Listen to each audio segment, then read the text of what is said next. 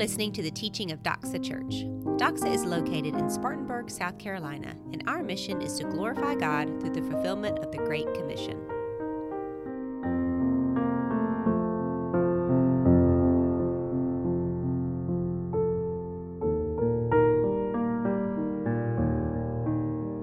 Everyone else, take your Bible, open up with me to Ecclesiastes chapter 11. We have been here in this book for 10 weeks now. We have worked through the emptiness of life. We have even talked about loneliness. We've talked about so many things, the reality of emptiness in life under the sun. But today's message is like opening a window on a beautiful fall day. The hot, sticky summer is over and you can finally just turn off the AC and let the fresh air just flow into the house. And don't get me wrong, I've loved Ecclesiastes. I know, I know all of us who've been in this series going through this book have, have enjoyed it. Many of us, at least, have told me that you have. No one said they haven't, at least. Uh, but it's been a little like walking in and out of the house in the summer, right? You know, you step out, you go into the heat, and uh, it's hot, sticky, you sweat profusely. Maybe you jump in the pool, maybe not. You come back in, you get the AC, there's some wisdom, good, okay, this feels better. Just in and out, back and forth. We've, we've gone over a lot of different things as Solomon has been contrasting wisdom and foolishness. And there is a hope for something beyond the sun, but it's like it's been a, it's been a lot of back and forth between the hot stickiness and the air conditioning. But nothing can beat just turning off the air, opening up the windows, and feeling that 76 degrees cool breeze blow in. And that's chapter 11 that you get to hear today of Ecclesiastes. Throughout this series, Solomon has been hinting and pointing us ahead to the capstone that is unfolding in chapters 11 and 12. And the way that I have described it a handful of times throughout this series is this the things that you think will make you happy will leave you empty, but those same things are given by God, and He wants you to find joy through them. So, this has been a re- reoccurring theme. And if you're still doubting that, Solomon, who is inspired by the Holy Spirit, he really means it. And he is really pounding that nail. He's still pounding that nail today. And as we open up this window all the way, you're going to hear once again how you need to remove vexation from your life and you need to enjoy the sun. That's where we're going with this. I'll, I'll tell you up front. I'm calling this message today casting your bread upon the waters. You'll see why in a second. But as cautionary as last week's message was, and it was pretty dark, we really focused on the catalog of foolishness. Solomon's main take was be awake, be sensible. Now, today from chapter 11, now that we've covered that, it's fear God, don't fear anything else, and be bold. Go for it. So, would you please follow along with me as I read chapter 11, verses 1 through 10. Cast your bread upon the waters, for you will find it after many days. Give a portion to seven or even to eight, for you know not what disaster may happen on earth. If the clouds are full of rain, they empty themselves on the earth. And if a tree falls to the south or to the north, in the place where the tree falls, there it will lie. He who observes the wind will not sow, and he who regards the clouds will not reap.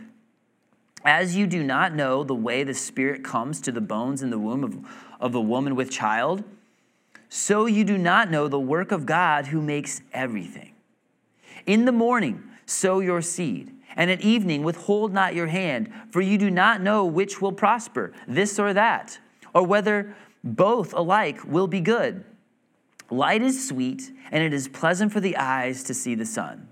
So if a person lives many years, let him rejoice in them all, but let him remember that the days of darkness will be many. All that comes is vanity. Rejoice, O young man, in your youth, and let your heart cheer you in the days of your youth.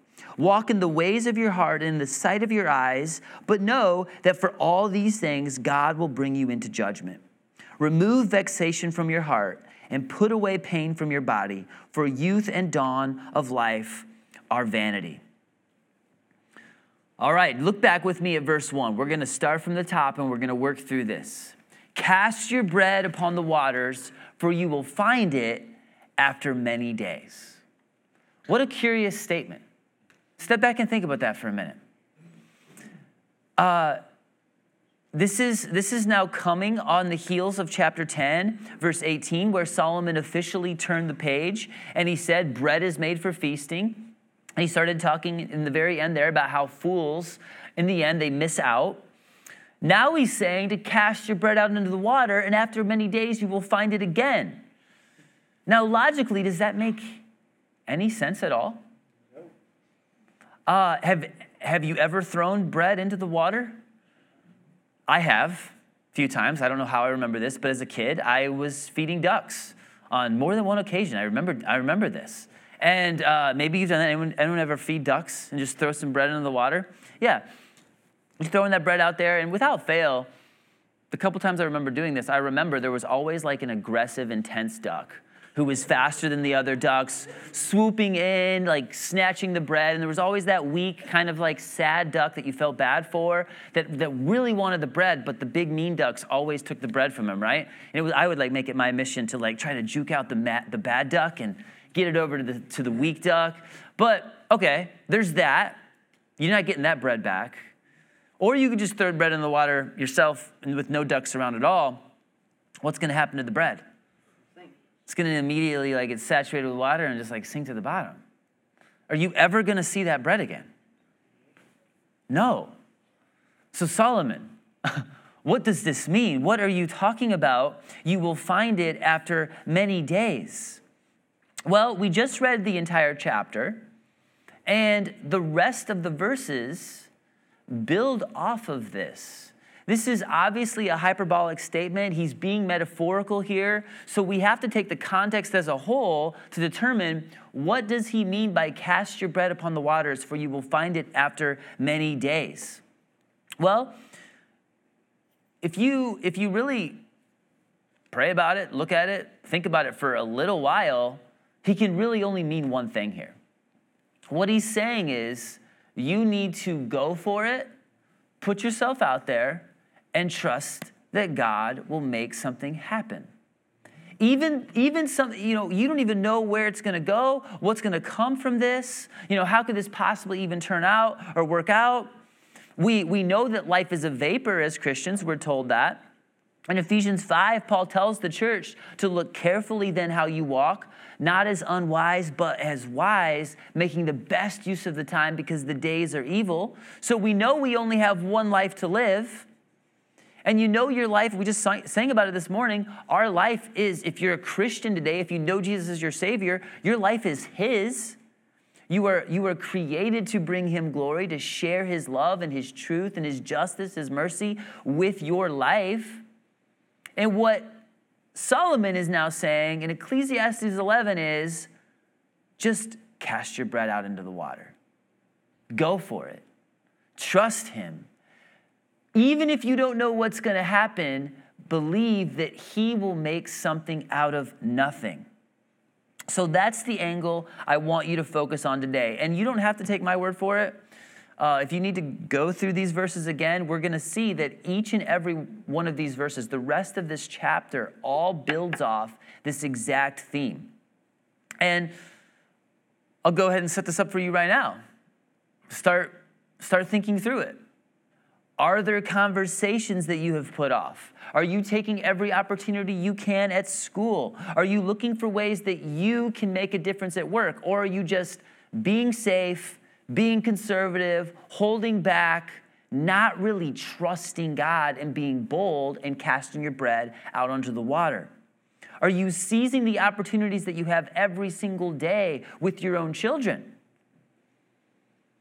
It's been said many times, many different ways, but you will never see a return from an investment if you don't first make the investment, right? You only get out of life what you put into it. I mean, we, we understand this principle. There are risks, risks in anything.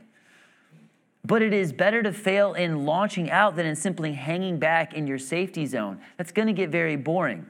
And the only thing that Solomon could really be saying here is to go for it and do something.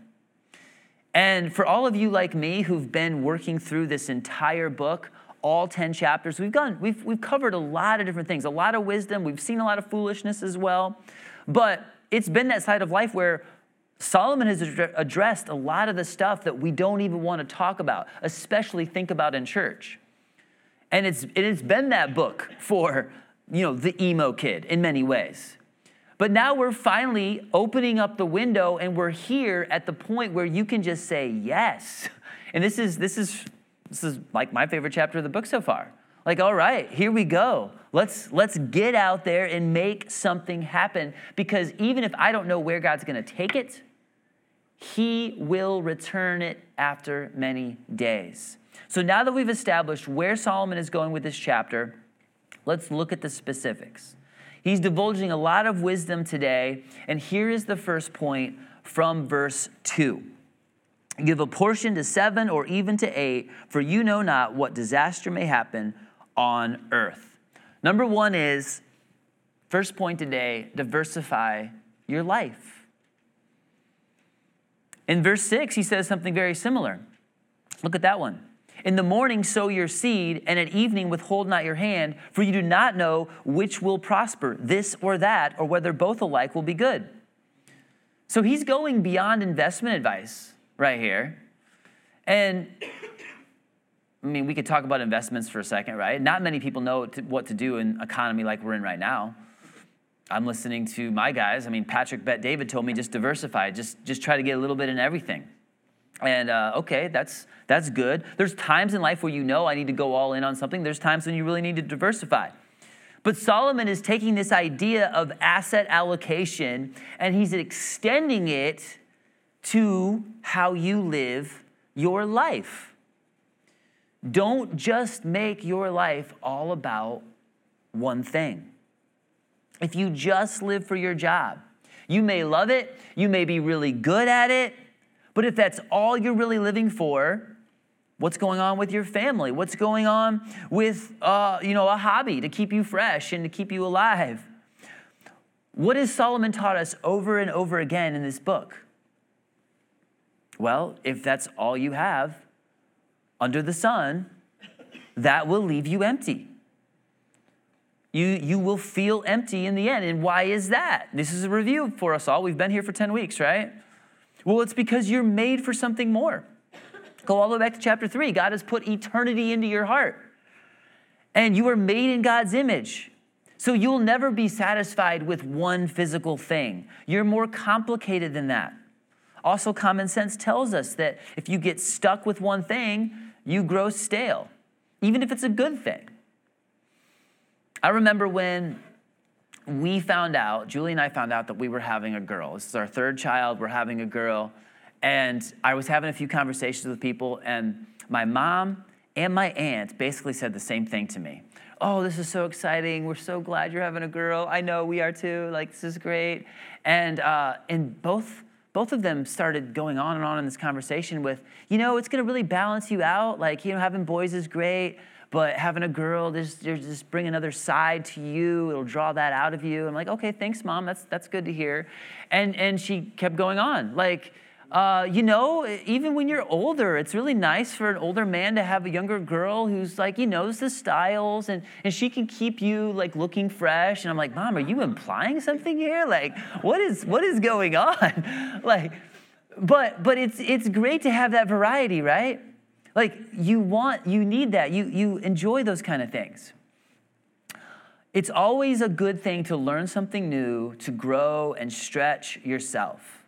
You don't ever want to put all your eggs in one basket because you never know what disaster will happen. That car could get totaled and it's not even your fault. And that's as verse 6 says.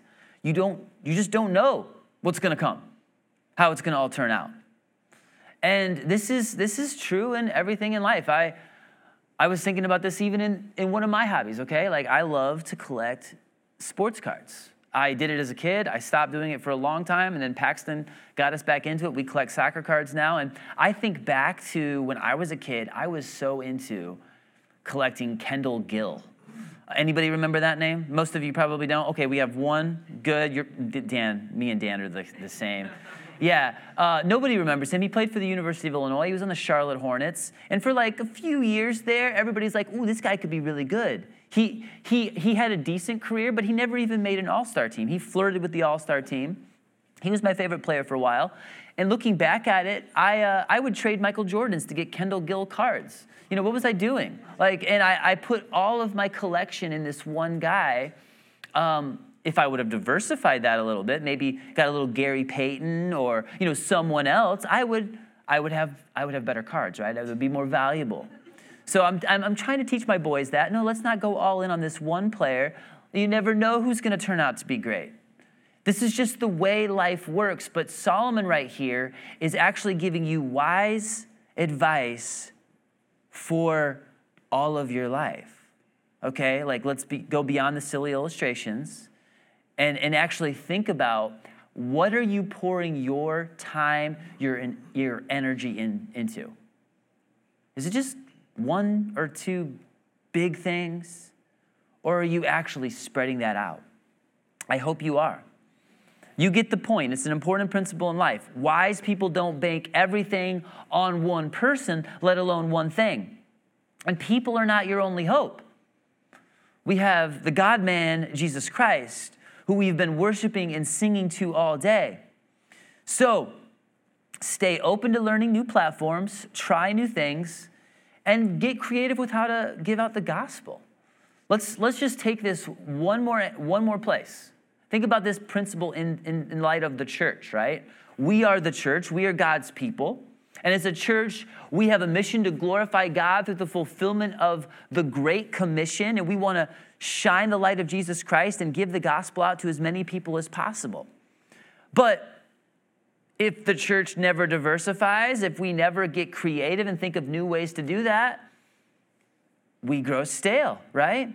I mean, when Sunday school was first started in the early 1800s, it was amazing. It was, it was powerful. It made a huge impact in our country because at the time, there were all these orphanages filled with, with kids who, and, the school system wasn't like it would be like 50 years later. It wasn't as organized and put together. So you had all these kids who didn't really have good education, couldn't read or write. So what did the, the church do? It stepped in and it created Sunday school, where it would teach kids how to read and write by using the Bible. Wow, how creative. What a great open door opportunity. Look what it did. Now, if that's this only thing you're doing 200 years later, when there's not the same need, what are you doing, right? So the church has to think this way and get creative in this sense. We need to diversify. We need to think of new ways that we can be creative in giving out the gospel of Jesus Christ. It's, it's the same old wine in new wineskins. Here's the second aspect of casting your bread upon the waters. It's found in verse 3. Don't wait around for the ideal conditions. Verses 3 and 4. Look at them again with me. If the clouds are full of rain, they empty themselves on the earth. And if the tree falls to the south or to the north, in the place where the tree falls, there it will lie. He who observes the wind will not sow, and he who regards the clouds will not reap. I really can't top Solomon's illustration here in this, in this chapter. You know that person who's just glued to watching the Weather Channel? Oh man, we got this event coming up on Friday night, but wow, might rain. Looking, ooh, 35% chance of rain. Yep, it's gonna, it's gonna rain. Oh man, I don't know what to do. You think about it, you delay, like, I don't think we can do that, like the weather, ah, and before you know it, you cancel the event, you don't do it. Isn't that just the worst? Yeah. It's the worst when like my kids have a soccer game and they're like, oh, it's gonna rain. We canceled it. And then the rain comes and blows through in 10, 15 minutes. And it's like, oh, the game's supposed to be starting in 30 minutes and it's bright and sunny out. But they canceled it because it was going to rain. Yeah, we, we, you, you, you get that, right? Like how, how bad of a taste that puts in your mouth. we don't need to wait and plan and overanalyze every single scenario that could happen. I mean, there is a place for that, of course, don't get me wrong. I'm not just saying like charge ahead into the brick wall without, you know, no, there is, of course, a place for that. But Solomon's point here is you're never going to have the perfect condition for anything. It's not going to happen. So don't wait for that. And I'm probably sounding like a really old millennial today with all of these illustrations. But when I was a kid, we played in the rain. It didn't matter if the field got a little messy afterwards. Like, that's what it was there for. The field wasn't there to look pristine. Like, the field was meant to, to play on, right? And, and again, apply this to your life. Are you ever going to have everything set in stone, ready to go? Maybe in this affluent world that we live in, in this country, maybe once in a blue moon you'll get everything to line up exactly the way you planned it to. That could happen on a very rare occasion. But 99% of the time, things are going to happen and you're not prepared for them anyway, right? As a Christian who's thinking about the gospel, we're thinking about the mission that God has given us. We want to affect change in our culture, in our society. We want people to know Jesus. We want people to have what we have.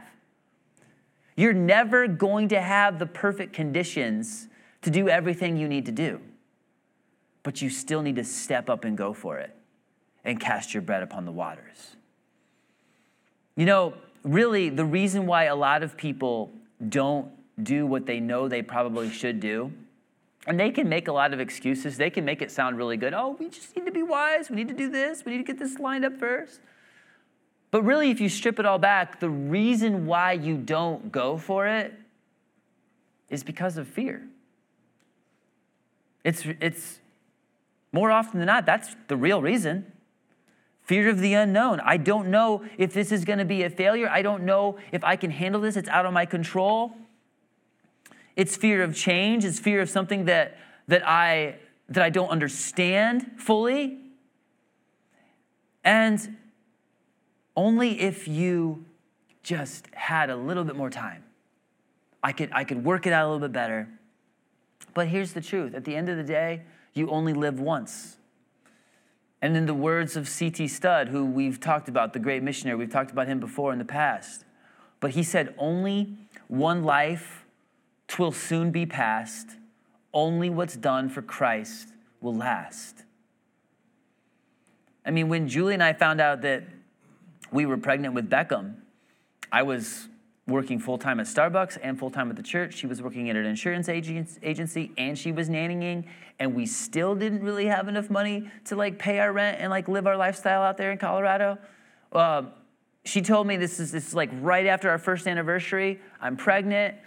And I still remember, I hate to say this, but like my first response was, oh, really? What? Are you joking? And I immediately was filled with fear. I was like, I literally just went out to the driving range and spent money that we didn't have and just hit a bucket of balls into the void, just thinking about like, what is going to happen? I can't do this. This is not supposed to happen yet. I was afraid. But looking back at it now, God was in control, right? Like if we didn't have that, if we didn't have our first son when we did, I mean, we wouldn't have four kids right now. Dawson wouldn't even be in our lives. Like he worked it all out. I didn't even really cast my bread into the water. He cast it in there for me. You know, we did not plan that pregnancy. But but you can trust God. You don't have to wait for the ideal conditions because he knows more than you know if you're walking with Jesus Christ, what do you have to fear? The truth of the matter is, you don't know what's next. And, and you will never know how it's really going to all work out. But you can't let all the information that you don't know determine your decisions. You have to trust God. You have to have confidence that He knows you better than you know yourself, and that He has a plan for you that is actually beyond your wildest imaginations. Just, just think about that. There's so many things that you've done with your life right now that you never imagined you will do, right? Think, think beyond that. There's more to come. There's more things that God wants to do through you that you have no idea. You're not dreaming it up. But He knows more than you know, and He has a plan for you. So you can't just wait for the ideal conditions. You have to go for it. We don't live in fear, we cast our bread upon the waters. Point three fits right in with this, though. Look at verse five. It's don't pretend to know everything. As you do not know the way the Spirit comes to the bones in the womb of a woman with child, so you do not know the work of God who makes everything. When you cast your bread out into the water, you really don't know how it's going to all come together and how it will make sense.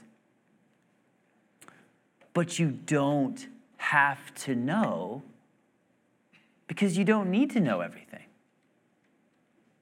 If we knew everything, if we understand all the ins and outs of all the intricacies of everything that God is doing in our lives, do you realize our heads would just explode? right? There's no way. There's no way we can grasp all the stuff that God is doing. And I know a lot of you in here are dealing with really big things. Maybe it's something that you feel like this is too much for me. And it very well be something that's too much for you in and of yourself without your God taking that burden away from you. But you have to know that you aren't alone. You know Jesus Christ as your Savior, if you've confessed your sin and you have repented of living your life for yourself, and now you have turned to Jesus Christ, accepted His sacrifice on the cross, and by grace through faith, accepted Jesus as your personal Savior, now you have the Holy Spirit alive in you. You are walking with Jesus Christ, and you're not alone. You're not doing it alone. So remember that. Even though it feels really heavy, it feels like too much. Stop making it just about you. Talk with Christ about it. 1 Corinthians 10 13 says, No temptation has overtaken you that is not common to man. God is faithful, and He will not let you be tempted beyond your ability to bear it, but will, with the temptation, make a way of escape. So, will you have things in life that are really heavy and overbearing and crushing you? Yes. But will God ever give you something that you cannot handle without Him? Of course not. He will be there for you so you don't have to worry about what's out of your control. God knows what it is, and God is in control of it.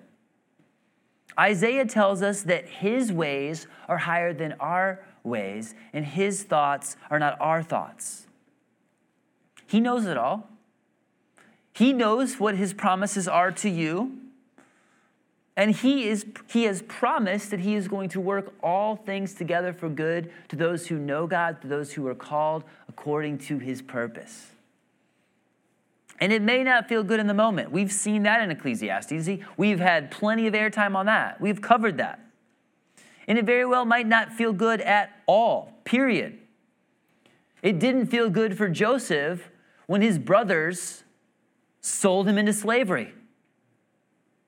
And then it really didn't feel good for Joseph when he resisted temptation and he got away from Potiphar's wife and she was spurned and bitter and angry. So she lied about him and got him thrown into jail. That was that would be a rough one.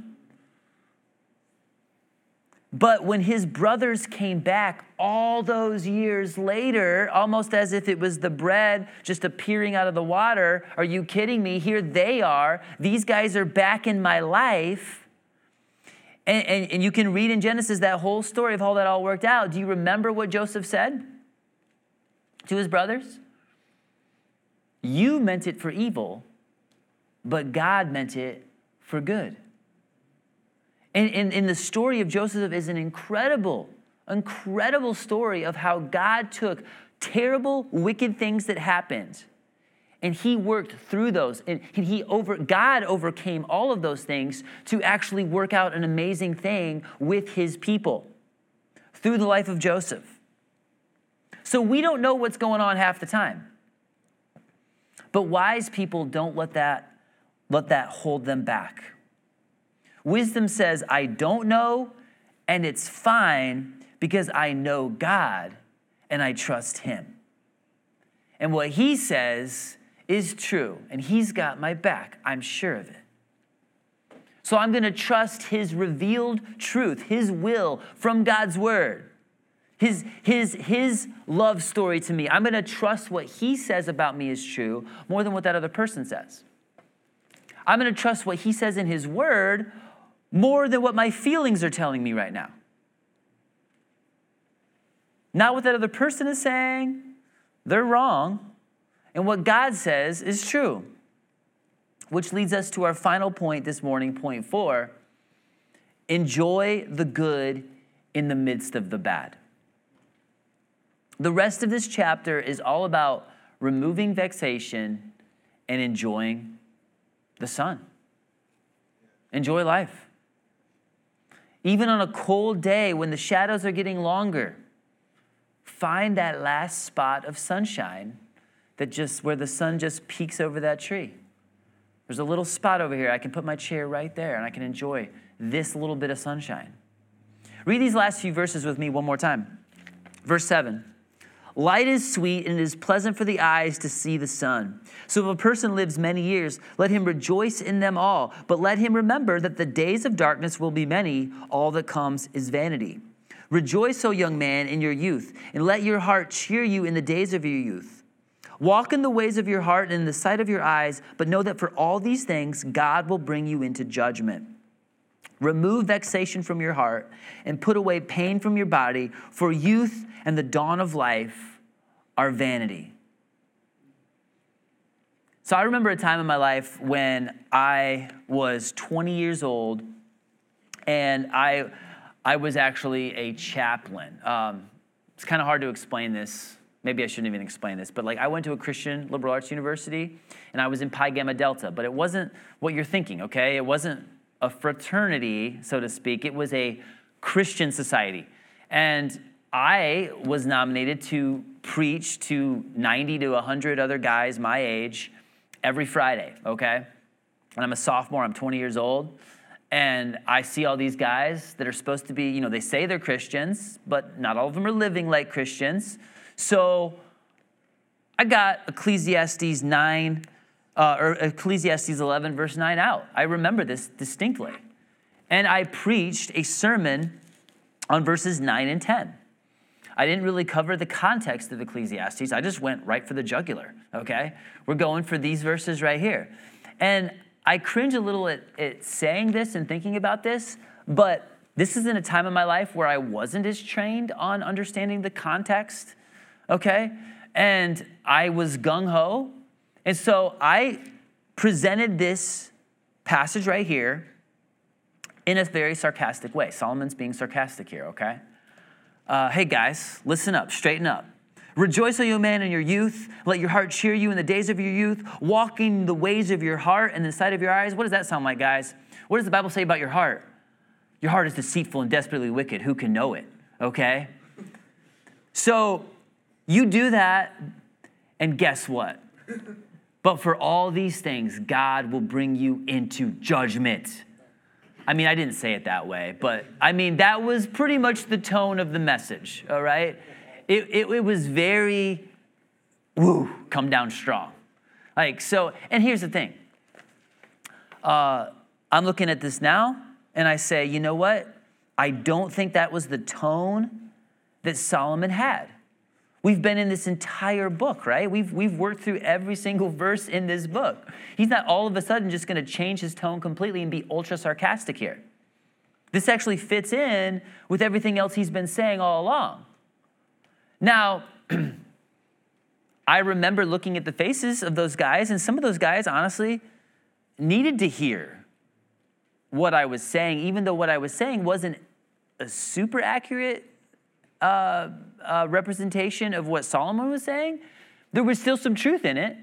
I remember like seeing their faces. I think God used it. Um, even though I look back on it, like I would have never used that verse to say that. You know, I would, I would have never used this passage.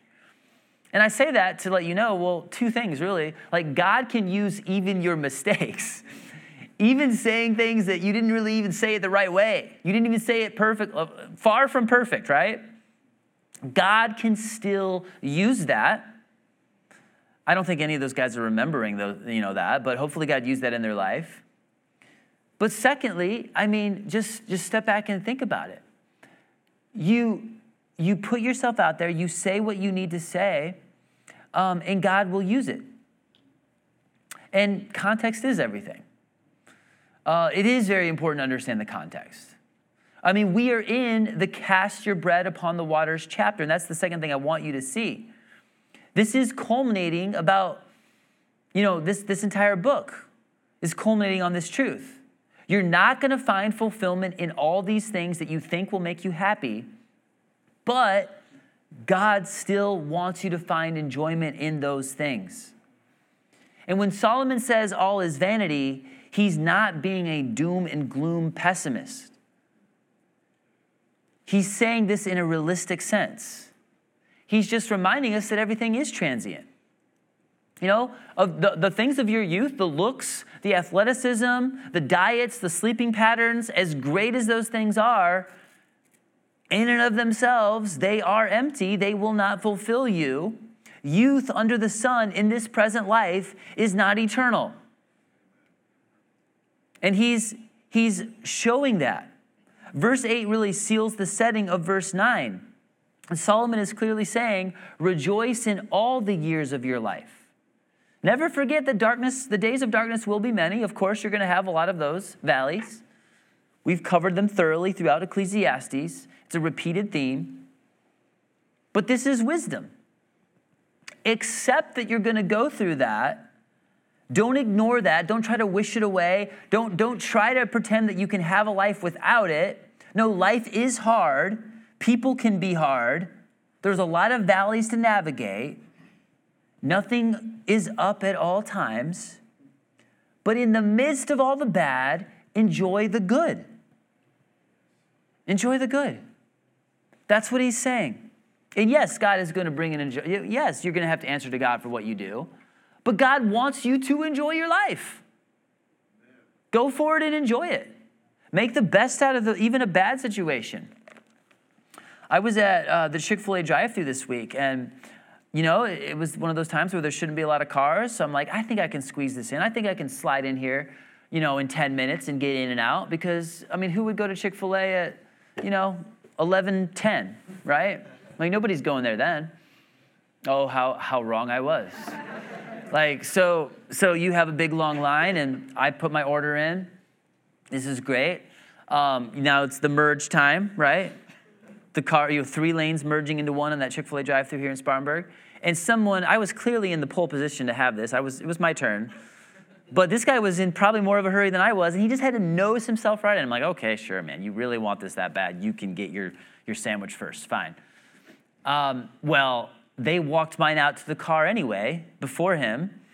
And so I have mine. I'm like, oh, well, cool. I'll start eating. This guy said, I mean, he probably ordered, you know, you know those people, right? You know, they, they go to the drive through to order like 27 value, value meals uh, instead of calling ahead. So he's sitting there at the window. I ate my entire, my entire sandwich was gone. And I'm just still sitting there, like, well, I would be there by now. but he's still waiting at the window. They finally had him pull out. And then I pull out, I'm like pulling out into the into Highway 29, try to take a sip of water. They didn't even put uh, any water in my cup. It was just a cup full of ice.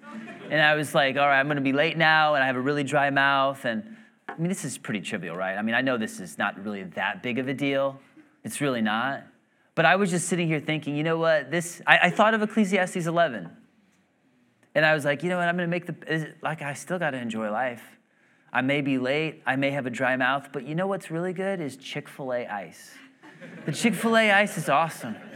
And I didn't even have to drink the water first. I can just go straight to chomping the ice. Even if the ice is, it's bad for my teeth, I'm still to do it anyway. And I'm just to, like, let it roll off. And that is a very trivial example. I know that, I, I mean, we're having fun here a little bit. But in the serious things in life that actually do matter, that are way heavier than that, like the stuff like Joseph and what he went through, the stuff that you're going through right now, you can still find good in it. Because you know that God has a plan for you. If you know Jesus Christ. This, this, is, this is a message that is geared towards people who are walking with Jesus Christ. If you don't know Jesus Christ, I would invite you to find him today, to accept him as your Savior, and then you can have what we're talking about. We want that desperately for you. But for all of us in here who are walking through the ups and downs, we're walking in and out of the air conditioning, the hot stickiness. Okay, here we are, get, get, a, get a breath of fresh air. You need to find enjoyment even in the, the little things that God is doing. And they're there. If you look for them, they are there. Wait, maybe you need to get a new hobby. Maybe you need to find new friends. What do you need to do to remove vexation from your life? It just means walk away from the stress, okay? Sometimes you just have to walk away from that and find something else. Get in a fresh scene somewhere else. Whatever you do, you only have one life to live. So don't waste it by focusing on all the foolishness that's out there. Remove vexation and rejoice in the sun. Everything under the sun, what is that? For those of us who haven't been here this whole series, it's vanity, it's emptiness. But you weren't made to live solely under the sun, you were made for something more. Once again, even in the seemingly darkest, most confusing books of the Bible, Ecclesiastes, we still find the same chorus being chanted Make the best of it, find enjoyment. Eat, drink, and be merry. Rejoice in your youth. Yes, God is watching. Of course, you're going to give an answer to Him for everything, but live boldly. Don't, don't settle. Don't be afraid. Don't be timid. Don't wait for the perfect conditions. Don't wait to have to, until you have to understand all of the determining factors. No, just go for it and cast your bread upon the waters. Make something happen. Put yourself out there and watch God bring it back after many days. Would you stand up with me, church? This is one of those gung ho, let's go, rah, rah, rah, let's, let's make something happen sermons, right? I hope you're as encouraged as I am. But right before we sing here, I want you just to spend a little time with God and, and talk to Him about what's going on in your heart right now. Is there something that you're afraid of? And you're not stepping out in boldness with the fear of the Lord and, the strength of the Holy Spirit, and you're not, you're not going for it. Is there something that you're timid about right now? Talk to him about that. And of course, seek wise counsel. I'm not, um, and this isn't one of those passages where you can just go tell your husband, okay, see, we need to do this now um, because of Ecclesiastes 11. I mean, maybe, but it's probably worth a, a good conversation, right? seek some wise counsel. But please take this passage and what Solomon is saying, the wisdom that's here, take that into consideration. Maybe a few of us do need a little kick in the pants, right? Probably. Probably. So, so spend some, some time, talk to the Lord about that, and then we are going to celebrate what He has done in our lives by singing to our great God and Savior, Jesus Christ.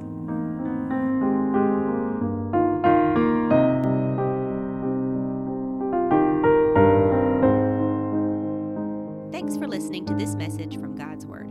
If you have any questions about the topic of this sermon, or if you would like someone to follow up with you about applying this to your life, please reach out to us at info at doxaupstate.church. You are loved.